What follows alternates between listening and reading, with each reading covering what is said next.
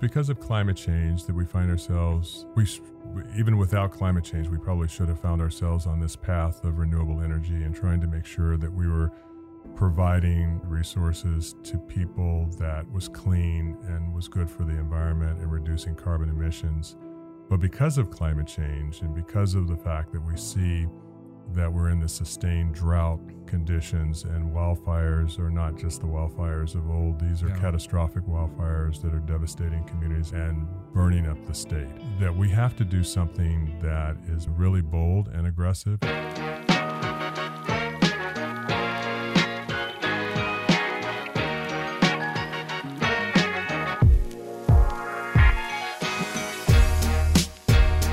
And welcome to another episode of Sactown Talks. Today we're glad to be joined by Assemblyman Chris Holden, just finishing up his 10th year and going on to an election here for his 11th. Chris, how's it going? Thanks for joining us. It's my pleasure. It's uh, great to be here. Certainly, uh, I've had a little bit of a break from Sacramento. I've been in my district for the last month or so, and uh, you know it's that campaign season. Right, right. No, it's definitely a, a, good time to be down down in the district. It's beautiful down there. Just yeah. down there the other day uh, every day is pretty perfect. So I like to think I have the best district in the state. Yeah, definitely one of the best. One yeah. of the best, definitely with the uh, UCLA and the Rose Bowl uh, doing a little better this year. So right. it's always good news for uh, people in Pasadena.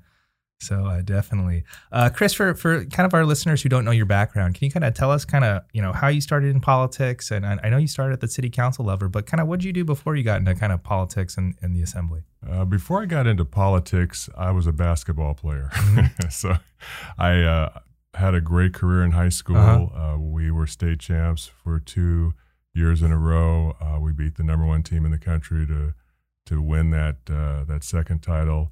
Uh, we represented the United States in the World High School Games in '77, and that was in Barcelona, Spain. Wow! In the finals against Spain, and we had it not been for the fact that their so-called high school uh, athletes mm-hmm. were bald and had beards, I think we would have won that one.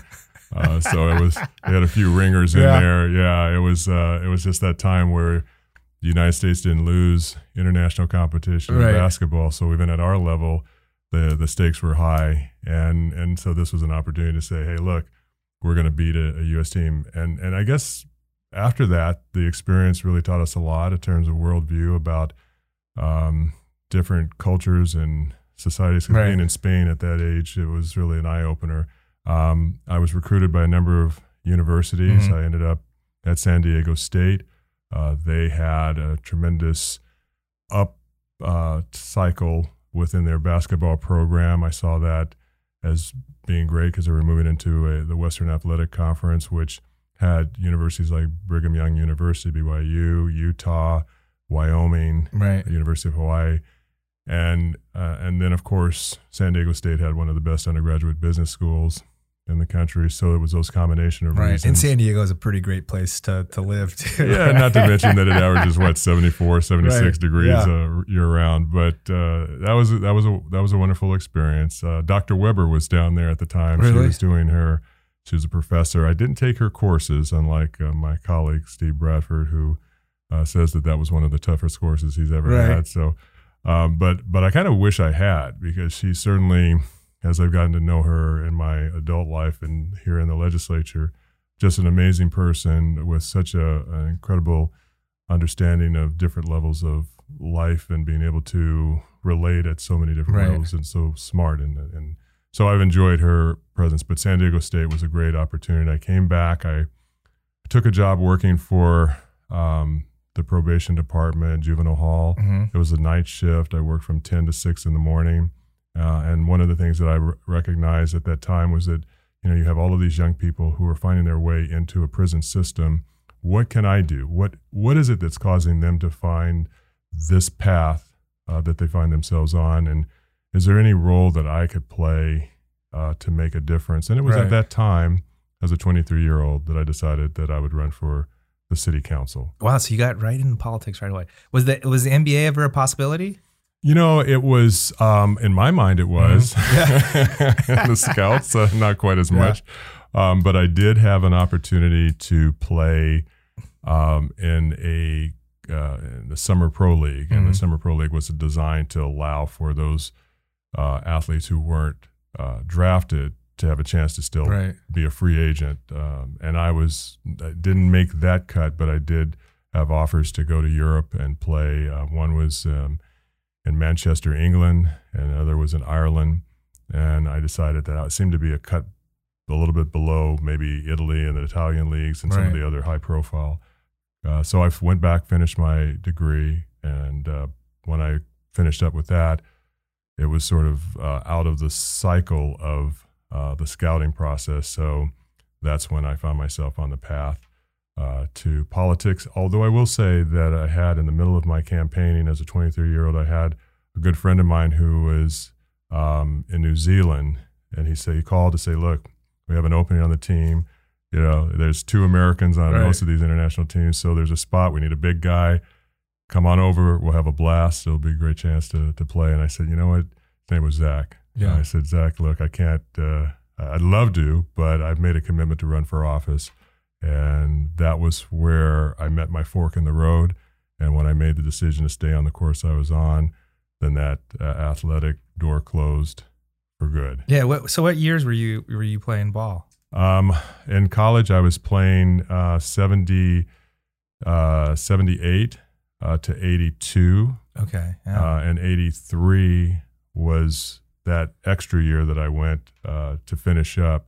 Um, probably one notable that I always like to refer to as our point guard was Tony Gwynn. Right. Nobody yeah. really thinks of Tony uh, at that time as a, a, basketball player. They only know him as a as a baseball uh, phenom and, right. and obviously uh, San Diego Padre mm-hmm. favorite. But yeah, and Michael Cage uh, was also on that team. So we had some folks that made it to the NBA and and uh, and or professional basketball, and it was a great great chapter in my life. Did you guys ever make it to the NCAA tournament? And um, we made it to NIT. NIT. Okay. Yeah, we made it to NIT. We had um, we had a we had some good teams, but that was a tough league because yeah, like at that time you had like Magic. I guess would just like your freshman year. That was like the Magic Bird year. Right? Yeah. Yep. And then I, I, guess you had Michael, Len Bias. You know, you ever play any of those guys? Um, uh, no, but I did. Uh, BYU had mm-hmm. Danny Ainge. Oh yeah, yeah, yeah. Um, Greg Kite, who played for Boston mm-hmm. as well. Um, but Danny is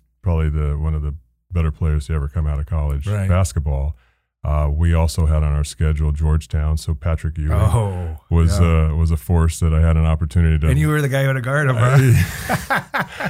you know, it's, it's, it's, yeah, right. You know, and and it really, and I guess for me, it became a realization that you know there are some guys on the planet that have been given God give gifts of skill right. and size that just make them uh, very unique in their in their ability to excel.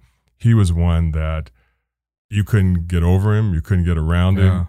At least I couldn't, and and so I recognized that what my limitations represented in that regard, but it was also a time when the sport was changing. Magic Johnson was making it comfortable for big players to be out in front, facing mm-hmm. the basket with the ball in their hand.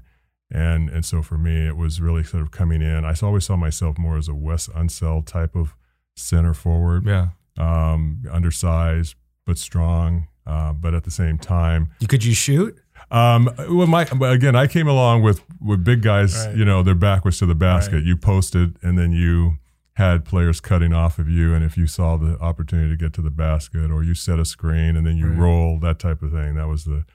But now, as you can see, you know, you can be a seven footer and take threes, and and uh, and obviously they're excelling at making them. Yeah, if only games Sam, change. If only Sam Perkins played today. I know, I know, yeah. I know. Yeah, yeah. Okay, so then you, you know, right twenty three, you run you run for uh, city council, and, and basically you were just in the Pasadena City Council. You know, just just running through that that. Line. Well, I did not win that first time. Oh, you didn't? Okay. No, I did not win. Um, I talked to the incumbent. Mm-hmm. She said that I mean these are jobs that were fifty dollars a meeting, so right. it really wasn't. You know, you had to really be about the community and serving and she said she wasn't going to run. And then, of course, as a 23 year old, the gatekeepers of the community obviously wanted to have a more of a say in terms of who should be next. Right. Um, and I had just decided that I was going to run. My dad, who has been in politics for a long time, Nate Holden, served in the California State Senate from 74 to 78 and on the LA City Council for 16 years. So, wow. you know, um, so there was their expectation was that I was going to get into politics because of my dad, but mm-hmm. I got into politics because it was more of a public service and a pub and, and being able to try to address the needs of people where I could. So when I ran, I just decided on my own. I told him that I was going to run after I decided, and he said, "Why would you do that?" so I guess he he knew something more about right. what I was stepping into than I I did. But I I will say that once the incumbent decided not to run, I made the commitment, but then she was persuaded to get into the race, and so. Um, but I did well. I think I had about forty percent of the vote uh, and that just set me up well for the next time around. And I had decided I wanted I didn't want to be that guy, that young guy who ran for office, didn't win, and then disappeared. Right. So I stayed engaged. Human Relations Commission, serving on the board of Red Cross, uh, chairing the redevelopment task force for the community that I was in, and then also sitting on the uh, light rail alignment task force, which back in 1985 laid out the foundations of how uh, rail would make its way, light rail would make its way into the San Gabriel Valley, mm-hmm. which we're now, I am able to still work on. Isn't that amazing? Yeah. yeah. Yeah. So um, the second time around, I ran, I won. I was about 27 at the time, mm-hmm. 27, 28. And uh, I was in that office, uh, served as mayor, uh, served as the a member of the uh, the airport authority in Burbank uh, for 20 years. I was the president for eight of those 20. And during 9 11, I was the president. So we were very much under the gun. Had some work to do. Yeah. Had some work to do. Yeah. Man, did they ever think about getting rid of the uh, outdoor exit at Burbank? Because that's the best part of Burbank is you can go out the back of the plane or the front of the plane. I hope it never changes. It's it's a user friendly airport, yeah. and then you walk right out, get your bag, yep. and walk across the street and get in your car. Yeah, yeah. So I'm going to credit that to you 100. percent It's all about me. I did. Yeah. If it wasn't for my the rental thinking. cars are close. You know, it's such a great airport. No, it is a really it's a great airport, and obviously one that has had to evolve and grow right. in a community that, like most, are concerned about having airport airplanes taking off at different times yeah. of the day and night. But uh, we've made our way through that, and I think they're looking at a new terminal uh, here in the foreseeable future. You know, all of us, you know, of course, see Pasadena once a year on TV Rose Bowl parade and everyone sees the mayor of Pasadena on a float. How many times have you been on a Rose Bowl parade float uh, featured on TV here? Your, Twice as years? a mayor and once as a, a former mayor. Um, I was on the Kiwanis float after serving on the city council. I think it was in the my first or second yeah. year here in Sacramento, and they invited me. But as mayor, it is special. You know, it is. Uh, and I had all my kids were young at mm-hmm. that time. I mean, really, you know, somewhere between four and seven and so waking them up, having the police escort come to your house in the morning, and uh, you get up and have everybody dressed because right. you're going to be on national, worldwide television. It's it's a it's a big deal. Yeah, you know it's interesting. Um, you know, obviously, interesting things are going on around in LA, uh, city politics right now with kind of the scandal there at the city council, and kind of with you know your experience and your dad's experience. Kind of what what are your thoughts of what's going on there, and kind of uh, how best to resolve those issues there? Well, I think that uh, the question to the answer to the question about how best to resolve is that the two remaining council members probably need will definitely need to resign. Mm-hmm. Now, um, whether they get there or not, uh, that's going to be obviously more of their choice. But there's going to be a lot of pressure, and there's going to be a lot of angst for the council to convene and do the work of the people of Los right. Angeles when that that element still exists. Um, you know, it's going to be rebuilding, and it's going to be it's going to require communities that have become allies uh, over the the decades, uh, and I'm talking about back when civil rights was and civil rights laws were being uh, fought for, uh, and even beyond that, as we were all subjected to oppression and laws that were taking away rights and opportunities.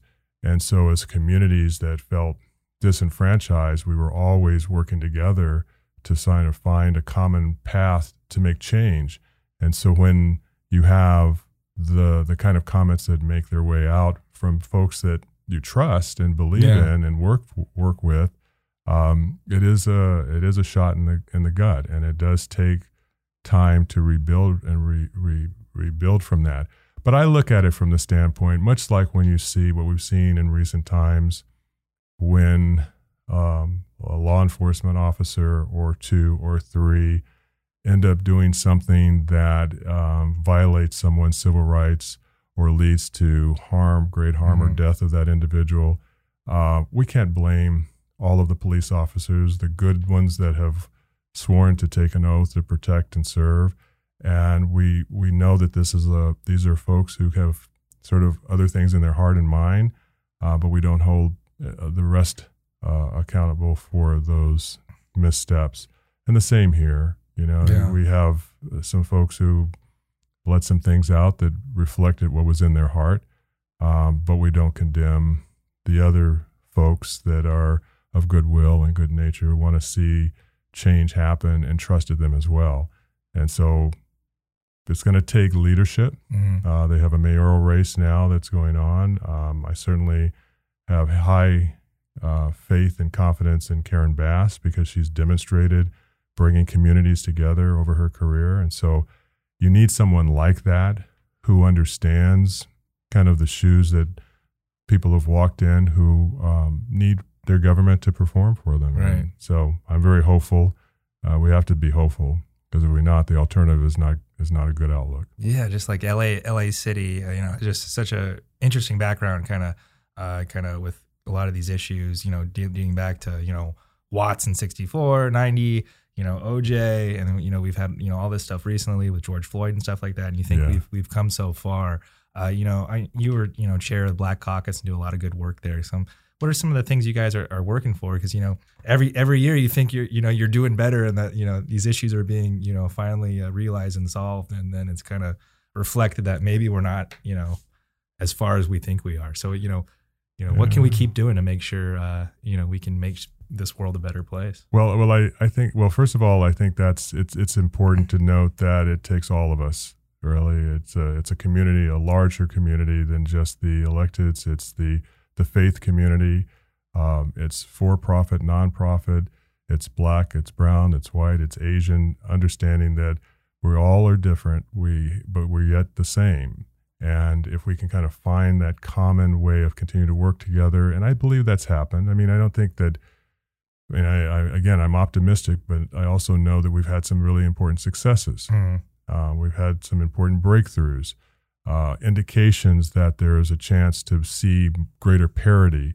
Uh, but we also live in a world that is also made up of folks who feel like what you're trying to get is taken away from what they're trying to get or what they have. And so this, you know, balancing of people's needs, uh, I think is, is something very important. And the caucus has over 50 plus years uh, played an important role in terms of being the conscience of California politics for many yeah. years to be able to raise issues uh, that are important that actually not just benefit African Americans but benefit all people. My dad, when he was in the legislature, uh, passed a bill that gave a women women a right to get credit in their own name. Uh, before that, some male person in their life, a brother, a father, uh. Uh, uncle yeah. would have to sign on the dotted line for them to get credit. And because of that bill and because of what happened in California as a result of it, it became sort of a forward moving ripple across the country. Mm-hmm. Um, the Fair Housing, the Rumford Fair Housing Act, uh, was a member of the Black Caucus, Byron Rumford, who moved forward legislation to look for equity and fairness in the housing yeah. arena um, move forward to today. And we have a social justice legislation that's looking at addressing the issues of reform and policing, uh, looking at reforms in education. Uh, Dr. Weber has, when she was a member of the legislature, her bill that was looking at studying reparations and what mm-hmm. that represents. Uh, I had a bill, Upward Mobility 1604, that also looked at giving opportunity for uh, people of color to be elevated and promoted within the ranks of the civil service system. Uh, but within that, we also had uh, a budget a request that was honored by the governor uh, that looked to um, come up with a, a, way of collecting data on sort of the background of African Americans or, or Africans or people of black descent much like Asian Americans, so that we can better uh, distinguish um, where each person is actually coming from, mm-hmm. so that as the Reparations Commission moves forward and looks at remedies and solutions, they can have a better idea of how that should apply and who should benefit from it. So, you know, the journey and, and the struggle continues. Um, you know, I think equity in housing, uh, addressing the issue of homelessness, uh, creating jobs, education system, um, folks who are in business and who are minorities having an opportunity to get a fair share of state contracts and yeah. and to be able to compete. I think that everyone wants just to have a, a, level playing field, and sometimes it doesn't feel like it's a level level playing field. So as policymakers, it's our job to continue to shine the light on that. Yeah, no shortage of things to look at. I guess not Never, at all, no. not at all. Um, you know, you know, this is election season. You know, you're you know reaching out to voters, kind of kind of getting a lot of their thoughts and feedback. Kind of what are what's front in mind of voters right now in your district? Well, I think you know, the issue of um, homelessness, I think, mm-hmm. has probably found its way to the very top of everyone's consciousness because it's been there for a long time. It's been a priority. It's been an issue that needed to uh, have a very that requires a complicated solution to. It's not an easy way to address it. I was engaged with uh, someone the other day, and there was a conversation around an individual who was homeless who basically wanted to be. Mm-hmm. Um, had become comfortable living on the street, did not want to be anywhere but on the street. Yeah.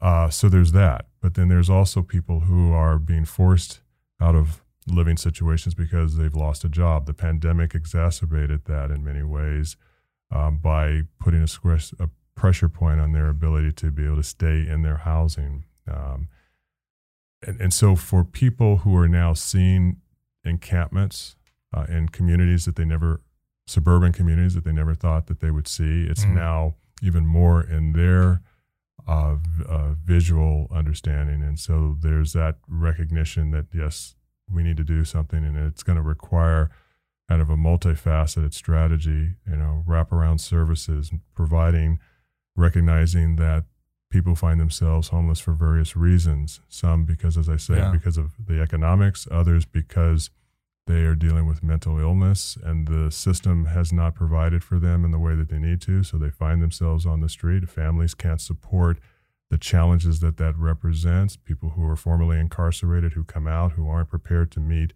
a job market that find themselves between a rock and a hard place and are choosing maybe sometimes to go back uh, and you know engage in right. criminal activity again that find themselves back in the system. So it's a a lot of different elements. And I think the state has some ideas that are, are helpful, but we're looking to counties to also play a major role in helping to solve the problem. Yeah.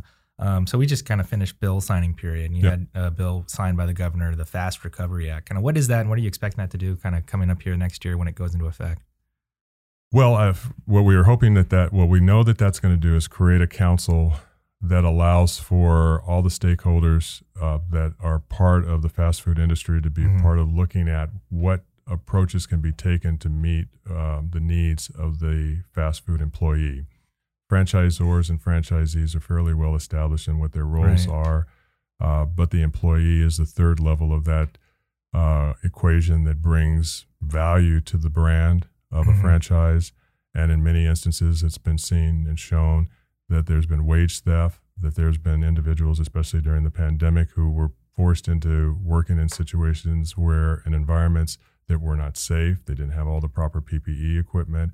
Um, there are other that aren't necessarily getting the, the, the minimum wage increases that they're uh, entitled to, uh, harassment in the workplace. So there are a variety of issues. And even though there may be agencies out there that are designed to address some of this, right if the workers don't know that, if they're sort of kind of kept in a position where if they raise the question to someone that's going to put their job in jeopardy, uh, they're choosing to maybe not disclose or to engage. And so this council is designed to bring the workers, the franchisors, the franchisees, um, the director of industrial relations as the chair of this council mm-hmm. uh, to evaluate all these different issues and make recommendations uh, for change. Now, the, the uh, legislature plays an important role because they have the opportunity to uh, weigh in if they so choose. Uh, they can change or they can write laws that can make a different, create a different outcome. So there is that control that's still uh, still there. A lot of the elements that we believe that we heard uh, the opposition state around this, right. we made changes to address, um, but not apparently to their satisfaction. No, so, I remember the end of session. There was a lot of uh, angry fast food guys around there. yeah, yeah, no, and and the irony too is that even for the franchisees, they have their challenges with franchisors. Mm-hmm. I've had to write several bills to protect the franchisee. As right. a former franchisee myself, I understood some of the challenges that they were dealing with. So we're this bill is designed to help the franchise the the worker, mm-hmm. uh, but it also can be a benefit for the franchisee going forward as well. So that all kinds of issues within the workplace, since all of the stakeholders are engaged, gives us an opportunity to maybe have some further discussions on all all folks that are tied into that environment to have their their needs addressed equitably. No, no, it's it's it's great because you know as as a former franchisee, you know they're squeezing the margins on you know everyone. So everyone. like uh, you know the real estate, the rent, the supplies, all that stuff. I've learned very much firsthand that uh, having one franchise is not enough. You need two or three or right. four to really then start to see the value, uh, or you're going to be really a slave to that business. And no, not, definitely intended for that to be the outcome. No, and it's it kind of uh, on that same same line is is something you're working on, and you know you touched upon earlier is is your kind of experience working in in kind of uh, juvenile institutions and things like that. And something kind of you're focused on is solitary confinement yeah. and the Mandela Act. Can you kind of talk to us about kind of your thoughts and some of the things you're working on and kind of help that issue? Yeah. Um, well, we you know we were disappointed that the governor vetoed um, the bill. We think that there is a need to reform uh, this, how solitary confinement is utilized in the, the treatment of individuals who are in that who are put into solitary confinement. The bill was essentially just trying to codify what the world human rights um, environment and community believed through the Mandela rule with the United Nations stating how a person should be treated when in solitary confinement, how much time they should be allowed out of the prison or out of that environment mm-hmm. so they can engage with other people. Um, we're not saying take it away completely, other than for uh, pregnant women, the individuals with mental or physical disabilities, uh, and individuals who are, uh, you know, younger than uh, 25 mm-hmm. or those older than 60. So those individuals would be excluded. Right. But everyone else, it's still recognized that if that's a tool that is needed by those who are in the correctional system, fine. But that you still have to give an individual an opportunity to have interaction, to get exercise, to also have uh, proper engagement. Uh, some of our witnesses were left in solitary confinement for up to 23 out of 24 hours a day. Uh, they were in there for maybe uh, months on end and that is torture. Right. And that's why we were trying to mirror this bill to reflect the Mandela rules that the United Nations has used uh, to define how much time out of the cell, what kind of interaction should be given, and how much over the course of a year an individual should be uh, held in that kind of a condition. And I think that the unfortunate part about it is that the uh, agency made some determinations that in order to implement the bill, it would cost billions of dollars. I was going to say, like, what? So why wasn't this implemented? Like, what was the, the veto message? The, the, the iron, what's ironic is that California, we we really hold up the banner that we're uh, leading the charge and doing what's right, doing what's fair, doing mm-hmm. what's equitable. We would not have even been the first. So when you look at New Jersey, New York, right. um, and Colorado, and other states that already have these changes in place. Uh, all we needed to do, quite frankly, is say what did you do uh, to make sure that it was uh, caught? It didn't break the back, of, the financial back of the state in order to make the changes. Uh, if New York could do it, if New Jersey could do it, California could have done it. And I think that's where, for many of us, um, we were disappointed with that outcome. But it's a righteous position to take. It's the right place for us to be. Uh, no one, and I'm not. This is not to say that you know you you have some folks who have done some very bad things mm-hmm. that need to be in a correctional environment, uh, and maybe even some need to be segregated from um, uh, other population groups within the, the prison system. But when you put them in an environment where and, and cut off their life support, I mean, we had one individual say that they have rather been beaten than to put in solitary confinement. That says something about how, what kind of mental anguish and which and torture is that, which right. will lead an individual to have suicidal thoughts. Um, we can't exist like that. We have to be better than that. And I think that the governor understands that. And I think he was um, uh, yielding to what his, uh, you know, Department of Corrections was sort of laying out as a thought. But I'm hopeful that we can have another conversation around this next year and be more persuasive about how costs can be mitigated. Because again, if other states are doing it and it has not caused them to have financial um, meltdown, then I don't see why we could not do the same. And we do think, quite frankly, and there's been the the the advocates and sponsors of this bill yeah. have just been amazing uh, with their understanding and information and how they've even enlightened me to um, the ways that we can make this change happen and that how now is the time that it needs to happen. Yeah, no, no, definitely. Um, uh, kind of unimaginable, uh, especially my background. I, you know, I, I used to uh, do some work in corrections and just kind of knowing, you know, uh, how those things go. Like uh, that, that would be uh, definitely difficult. Like a lot of those people are over sixty, right? Yeah. Right now, a lot of them, a lot of them are mentally ill. So, yep. um, yeah, it kind of exacerbates the problem.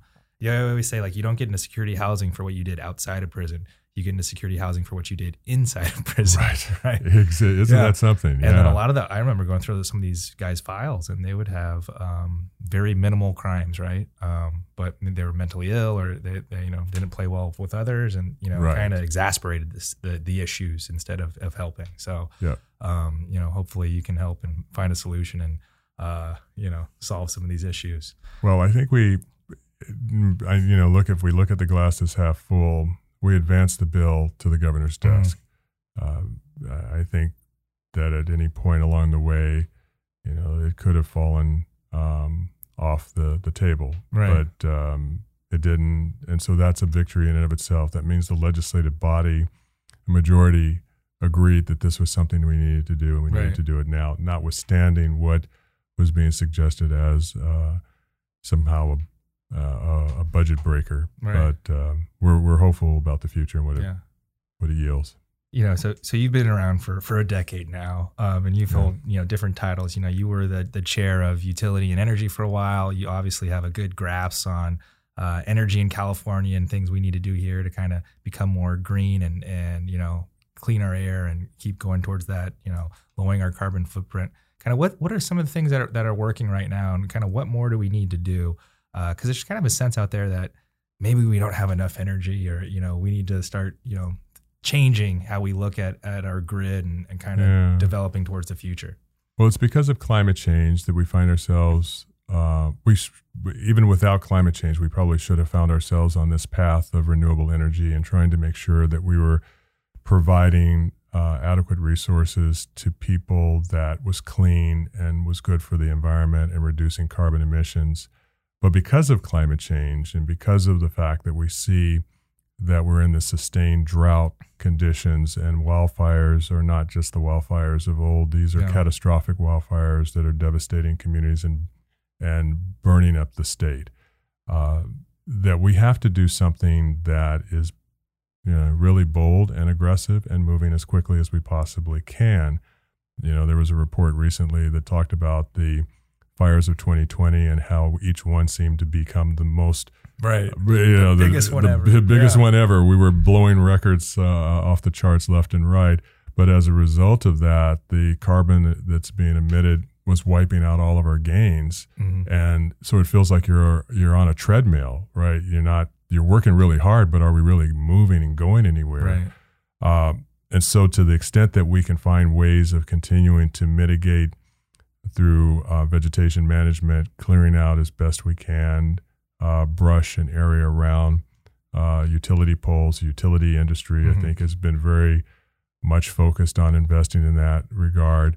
But the bottom line is, is that you know, lightning strikes, um, high wind events, uh, they they will create havoc and uh, given the fact that that's where we see the changes happening. So for utility industry, they obviously are paying more attention to being able to predict where high wind events would right. be going, so that they can de-energize lines uh, at that particular time. So if they do happen to go down, they won't be live as they're hitting the the the, the brush that's tinderbox uh, below. Um, but on the on the larger front, um, we continue to move towards 100% carbon free by 2045. Uh, but at the same time, because of the high heat events that we've had in recent years, where it's not just impacting California, but the other 13 western states where normally we would go to and say hey can we get some help oh, here right, right. you know we can't because they're struggling to keep their lights on right. too so when so many people not just in any one sector of the state but throughout the state are experiencing um, 110 115 in portland oregon a, a year or so ago was 118 and then they had high heat last year. Wow. Then there's a you know catastrophic fire in uh, Oregon that threatens the transmission lines, which we are using to get power from, right. you know, uh, on hydropower. And so, with all of that pressure, it puts on the grid because now air conditioning units are on not only d- throughout the day but into the evening mm-hmm. when the sun goes down, so you don't have the solar uh, power to to rely upon. Storage isn't long duration like we need it to be. Um, and so we've got a lot of pressure points that then cause the grid to be up against uh, the potential of rolling blackouts, rolling brownouts. And then the only way that we seem to be averting these crisis moments is flex alerts. Well, that's not a long term solution. Mm-hmm. So, as the governor had brought forth a proposal of how we can maybe look to have at least greater access to um, to power uh, to meet the increased demand, uh, reactivating Diablo Canyon uh, nuclear power for some shorter period of time, which we were all able to negotiate as opposed to a longer period of mm-hmm. time, mm-hmm. accelerate our renewable um, development so that we can see more wind, maybe offshore wind, and others come online, uh, do more in terms of um, solar power and storage and how we can start integrating storage a little bit more efficiently based on technology and and having longer uses of, of storage. Uh, those are the kinds of things that we have to keep focusing on. We have to keep accelerating on um, how we can then transition off of um, fuel generated cars to right. Um, electric vehicles. Uh, that's a, that's going to be a challenge in and of itself. You know, there are habits that we all find ourselves uh, attached to.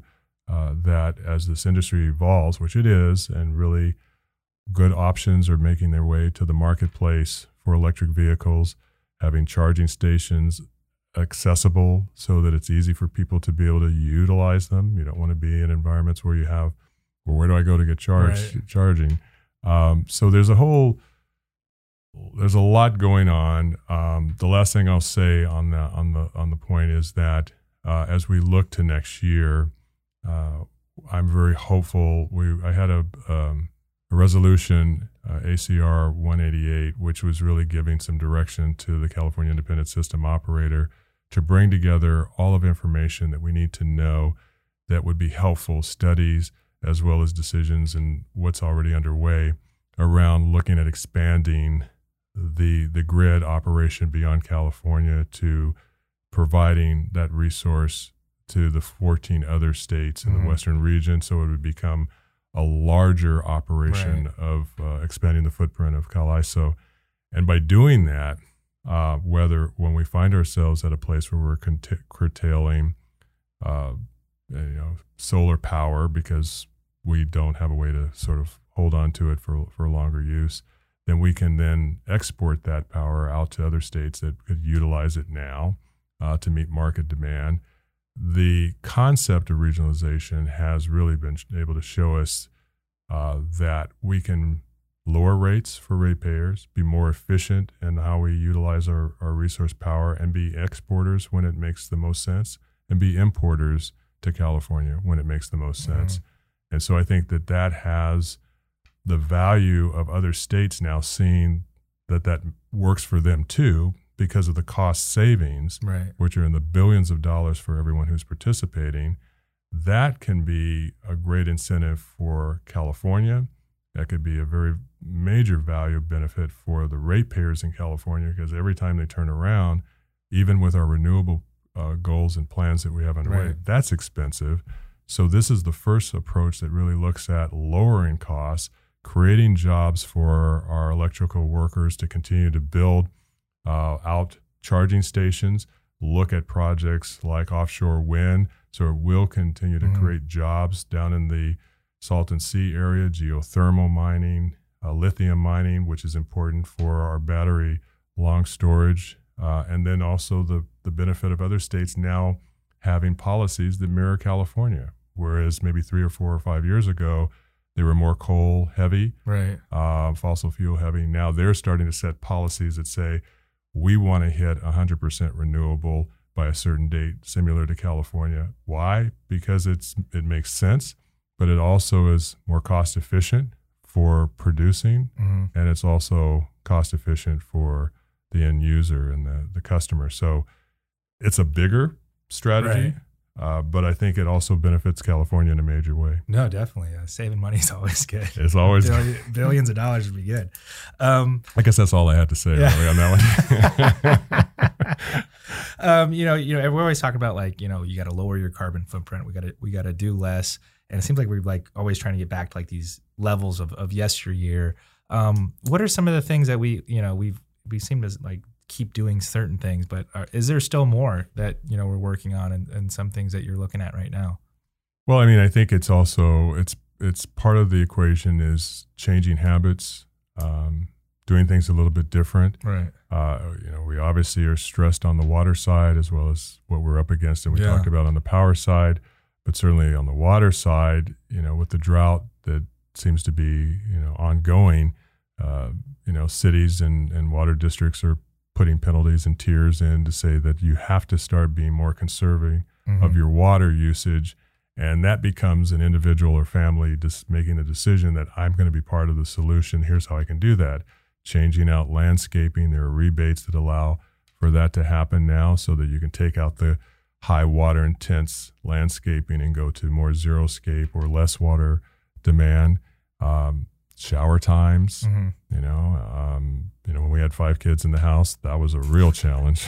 and now that they've moved out, uh, it, not as much, but, um, but those are the types of things in terms of behavior. Um, you know, we obviously are seeing pressure at the pump. Mm. We're investing in public transportation in my community. We have a, a project, a 30 year project that's been in the making, and we're very close to completing it. We're looking for 748 million yeah. to be able to finish a gold line or rail project that takes that makes its way from LA County into San Bernardino County, getting people out of their cars on public transportation, such as rail systems, uh, reduces carbon emissions. It also reduces traffic on the highways, which is a big deal especially in a district right. like mine, yeah. um, where I can be on the freeway just getting to the community of Claremont, which is maybe 20 plus miles away, and it can take sometimes on a Friday afternoon, you know, an hour plus right. to get there. So there are those type of things that we have to find our way to getting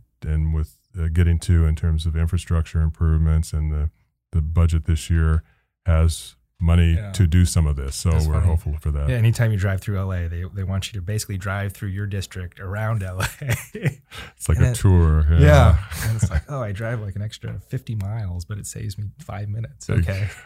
I, it's it's it's crazy. Yeah, it is. We're we're at that. We're at a point in time in our history where we have to do some things a little bit different. And the unfortunate part is we become accustomed to doing it a certain way for so long mm. that changing behaviors, changing attitudes becomes a real challenge. But that's what we're going to have to do as we continue to evolve in technology, as we continue to adapt to some things that may not change. Right. You know, the climate may get a little better here or there, but generally speaking, we may start seeing Wishful summers thinking, yeah. where we're going to get right. to 110 more times than not. Um, and so, how do we prepare ourselves to live in an environment that may be a little bit different than what we're used to uh, over the years. Yeah, it's crazy to think like you know, 10 years ago, people were like, oh, climate change, is it real? Like, oh, it's, you know, it gets colder and hotter all the time. And like the last, you know, five years, it's become really clear that like, yeah, it is real. And it's not just us in California, you know, flooding in Tennessee, yeah. massive uh, hurricane events, not just what you would normally see, but seeing how devastating these um, natural disasters have been. As I've talked about the wildfires in California, but Colorado and Arizona right. and other states have seen them as well. Texas, not uh, earlier this year, they had a, a snow event that right. just shut down the grid. So being isolated is not a good thing. And. I think we saw that as it affected that particular uh, state. So we're paying attention, not just here, but in Greece. Wildfires over the years have been increasing in intensities. Mm. In Australia, uh, where they've had wildfires that have gone on for weeks, if not months at a time. So it, it is uh, it is real. Uh, sea level uh, levels are rising, um, and you know coastal shores where people have lived in other parts of the world are now uh, being um, in, encroached on by by the water level taking over, and uh, so these are they're there uh, I wish this was 20 years. We had we can roll the clock right. back another 20 years and say, okay, that's what it's going to be. Yeah. Let's start doing some things a little smarter now. But yeah, definitely. Here we are. You know, so you had a, a unique opportunity here in, in, your 10th year. You became the appropriations chair. Mm-hmm. Uh, how has that changed your life as a member being appropriations chair uh, versus a non appropriations chair? Um, I have more friends. Are you better looking? Are uh, you, know, funnier? I, yeah, no, I, yeah, I guess. So. But but no, I I I um I've always tried to be a straight shooter mm-hmm. and fair. Um, I always tried to be uh, whatever role I I, I had, um, and in this role, I try to be very fair uh, with members. I indicate, look, you know, let's talk. Now, sometimes I didn't expect everyone to take me up on it, so mm-hmm. when out of uh, 80 assembly members, 75 said, okay, right. let's talk about my bills. I, I, thought, okay, let's do that. And then out of 80 senators, uh, I'm sorry, out of uh, 40 senators, 33. Uh, but but the key for me is transparency. Try to be as clear as I can be um, uh, on what we can do. Right. I think we've found ourselves with a little bit more resources in the last few years than and up till this year. But going forward, uh, so we were able to do more. Mm-hmm. We were able to spend a little bit more money. We were able to look at care courts as an example to address the issue of homelessness and other right. things and give counties a little bit more tools to operate. Um, but there's still a lot of work to be done in that. But that was expensive. Uh, and uh, there are a lot of bills that we move for expensive. Yeah. So going forward, as we can see sort of those recession clouds building on the horizon, mm-hmm. we're going to, and we see our we're not getting revenues exceeding what the projections were. We're we're seeing revenues coming in well below what the expectation uh, the projections were, and so and at and at levels that we hadn't seen in a long time. So there's uh, quantifiable and qualified data that says things are going to get a little tougher as we go forward on the fiscal side, yeah. which means that I hope it doesn't get to the place where we're making cuts, although we have reserves and rainy day funds that are very sturdy that we're anticipating changing in the marketplace so mm-hmm. we would be prepared uh, but at the same time this is going to be back to a place where we at least have to pay more attention to the kinds of bills we move forward it may be part of a conversation between leadership in both houses and the governor in terms of how many bills that we maybe even look to put forward this year um, but i do believe it's going to require our collective, you know, in terms of members, um, not necessarily like it was during the pandemic, where we had to limit the number of bills in such right. a way that there was sort of this pent up need to to address so many things. But uh, and we saw that unleashed this yeah. year.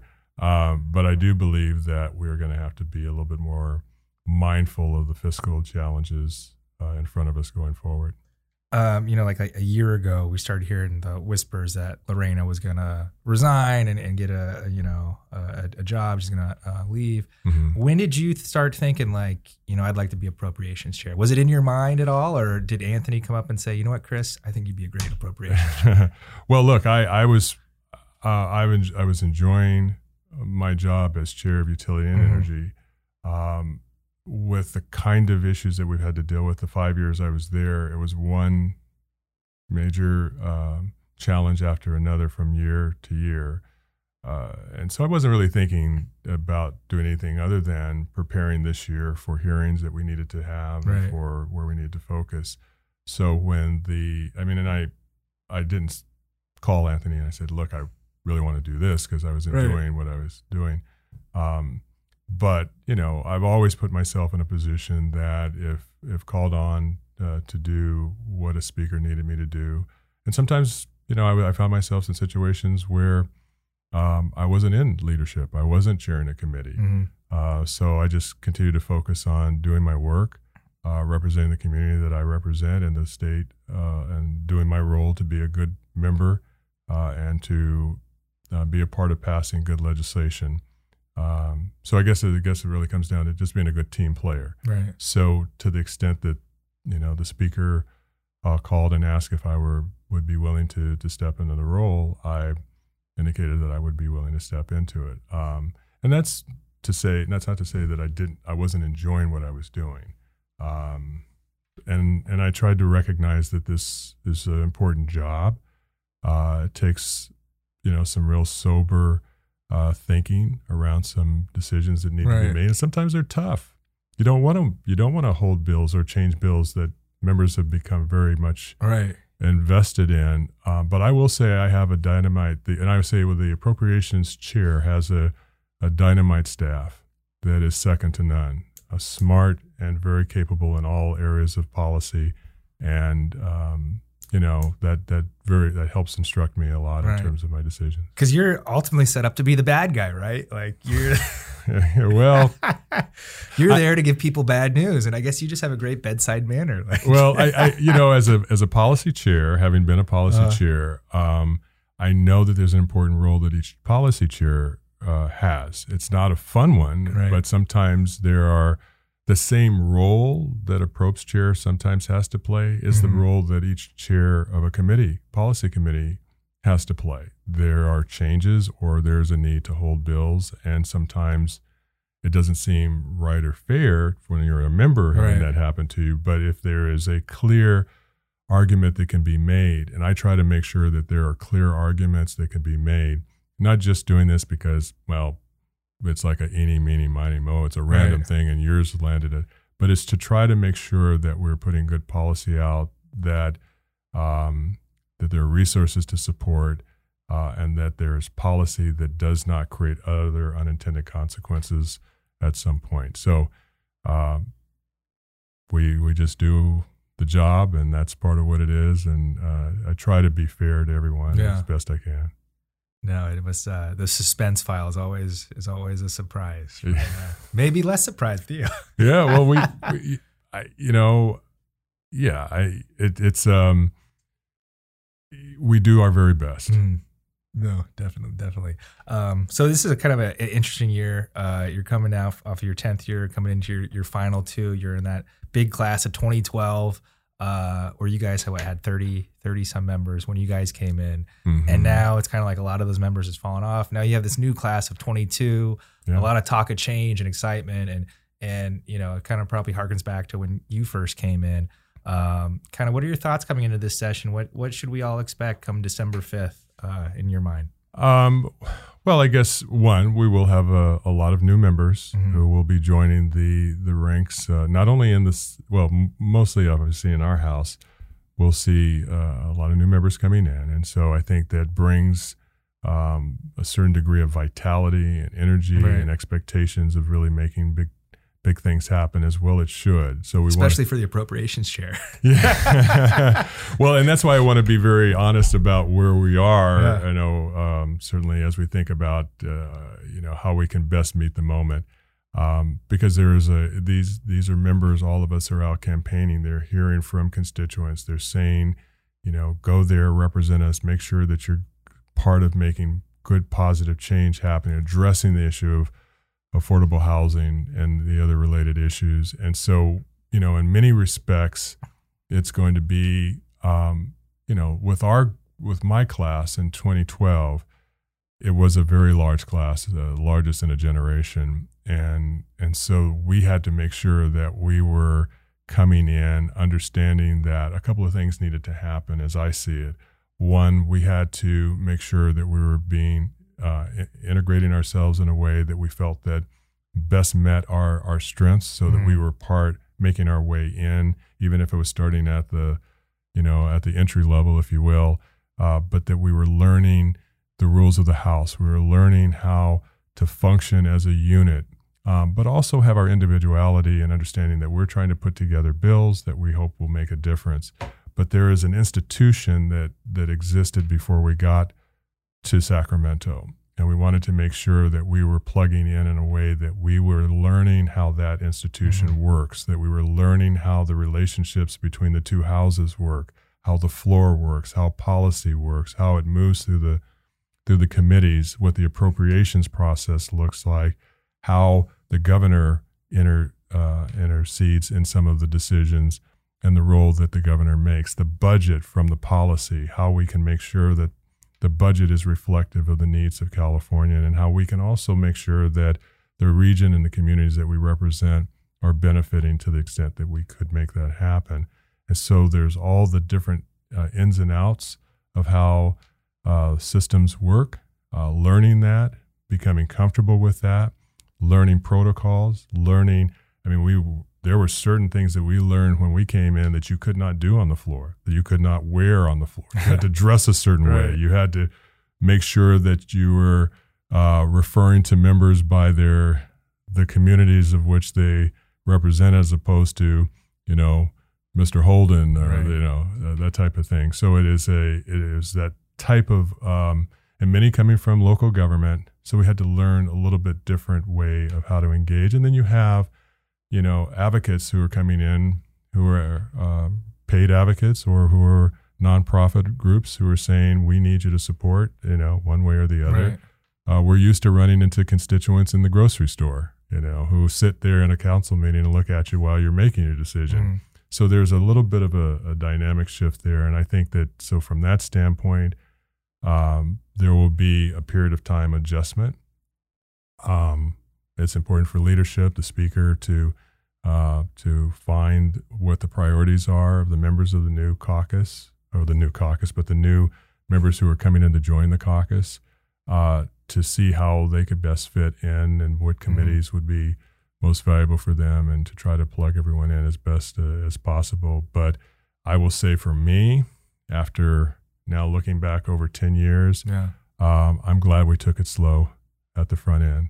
Uh, there's, right. there's a lot, a lot, a lot of, a lot of devil in the details that we needed to become familiar with so we could become efficient and effective leaders. Because when we turned around, I saw John Perez's class leave, then Toni Atkins' class leave all the all the spotlight was now on my class. Right. And that happened in a very short turnaround. So now we're the ones making the big decisions. There was like always talk like, oh, 12 years, that's going to be a good time. Like you guys are going to really learn this stuff, get it down.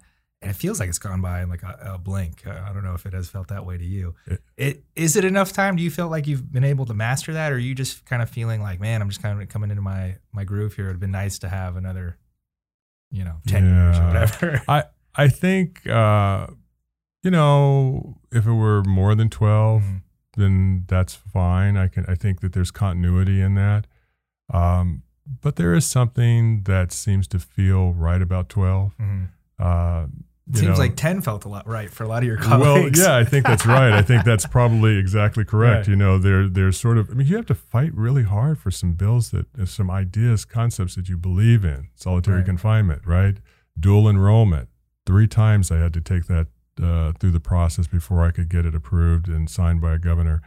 Um, that takes a lot out of you. Yeah. Um, there's a lot of intensity in terms of the this process of fighting really hard in one house to get through policy committee getting it through appropriations, getting it off the floor, and then doing it all over again in another house. Right.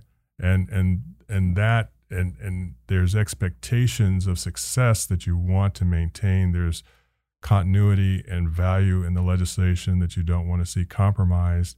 Um, so that pro and then you know you've got the pros and the cons you've got the the sponsors who love your bill and everyone who loves them right. you've got the opposition who, who hates, you. your bill and and it's like really how do yeah. you how does this happen where you can end up with a bill so it's always very uh, exciting to see a bill that has no opposition right. you know that's bipartisan and bicameral uh, far and few between but it's not like washington but still you have to fight and you use a lot of energy. And I think that and when 10 years rolls around, you feel the weight of, of and, and it's also the weight of the decisions. Mm-hmm.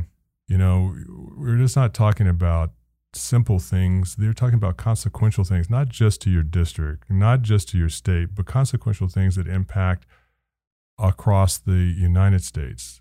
And in many ways, we're, because we're a, we're a nation state, as the fifth largest economy Almost in the world. Fourth. Almost fourth. Yeah. yeah, we're we're edging up on fourth. Watch out, Germany. I know, right? But but that means that the world is watching what right. we do. Um, there's a lot of responsibility, uh, a lot of pressure that comes with making good, sound decisions because you're making them for others to to hopefully emulate. Right. And you want it to be right. You want it to be impactful and sustainable, and that requires great thought, great weight, but a lot of stress can't tell you how many times I went back to my little studio apartment after um, dealing with an issue in utility energy that mm-hmm. recognized that you have the potential to see utility industry uh, up up uh, upheaval happen because of liability associated with wildfires and how do you put down a undergird under those utilities that's righteous and right mm-hmm. to do because you can't you know you never want to say too big to fail but if you have a PG&E right. go down and stay down, then a Southern California Edison and a San Diego Gas and Electric are not that far behind. Right. And that means that the investor marketplace has been destabilized. Um, that affects over 80% of families and people in the state who would be impacted if that were to happen. From an area and an industry that nobody really pays attention to until the lights go off, uh, as they would say, all heck would break out. Right. If all those things had happened. So you go back and you're you're feeling the weight of these decisions, mm-hmm. and not just me alone, but the members of the committee and the legislative body right. collectively, because they're looking to us to bring forward good policy that they can vote on that's going to address this crisis issue. Mm-hmm. And I mm-hmm. think those type of things do take a lot out of yeah. you. Yeah. Yeah, sometimes there's not a not a good answer. Right? yeah. No, no, and and, and again, like you know, and then we shift to issues like uh, homelessness, mm-hmm. you know, and it's uh, pervasive not just here in California, but certainly here in California, it is it's hitting us hard. Yeah, and, I think uh, I think it's out polling like two years ago. You know, they thought funding for homelessness was important, and then recently you see polling that you know we've had funding, right? But it just money's not going to solve these problems, right? And it's it's like you know, and there's not one solution for everything. So that's right. Uh, definitely no shortage of things for you guys to no, look at next year. No shortage. Yeah, definitely. Well, yeah. but but I, but I I try I, I have great high uh, expectation in our leadership uh, in both houses and the governor. And I think that there's going to be, you know, serious uh, focus on really right. getting our arms around some important things. Yeah. You know, just kind of, you know, closing out, you know, I know during the pandemic you got a little puppy, a little dog, uh, Kobe, ap- aptly named. Uh, yes. Uh, little, uh, was it a Shepadoodle? No, no, he's an Aussie Doodle. Aussie Doodle. Yes. Sorry. sorry. Yeah.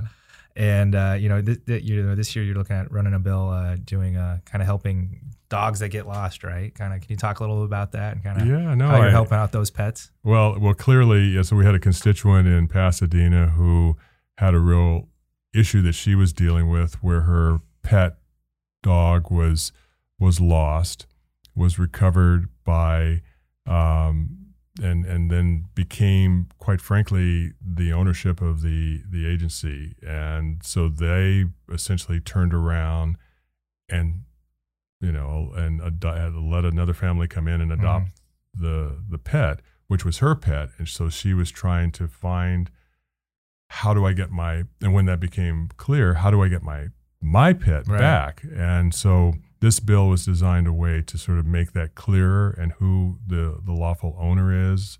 Um, and and microchips and how that right. can be used for that purpose, and so this becomes a really important way to fix hopefully that problem.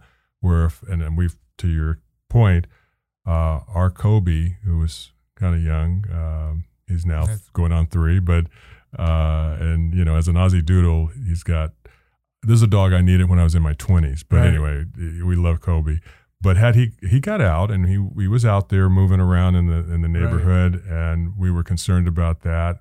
Uh, a neighbor said he's down at their house in their backyard, and so we were able to get him in there, with, and you know, happy ending. Secure. The gardener left the gate open, right. is what happened, and he got out. So, but but for a person who loses a pet that's like part of the family, it's a big deal. Oh yeah. And um, it was important to make sure that if something like that happened to someone again, they could retrieve their pet in a much less bureaucratic and cumbersome way and in a, in a more expedited way. So mm-hmm. that's what this bill essentially did was to create a mechanism for that to happen and and again, like a lot of my bills are brought to me by constituents and right. community groups, and so I was happy to be able to run that one. No, no, that's great. Well, thank you so much for joining us, and uh, hopefully you and Kobe get out and start walking some precincts together. Uh, get the exercise out of them. All right. well, we got Thanks, a lot Chris. of we've got a lot of trails in my district, and so we we have good time. Yeah. All right. Thanks a lot.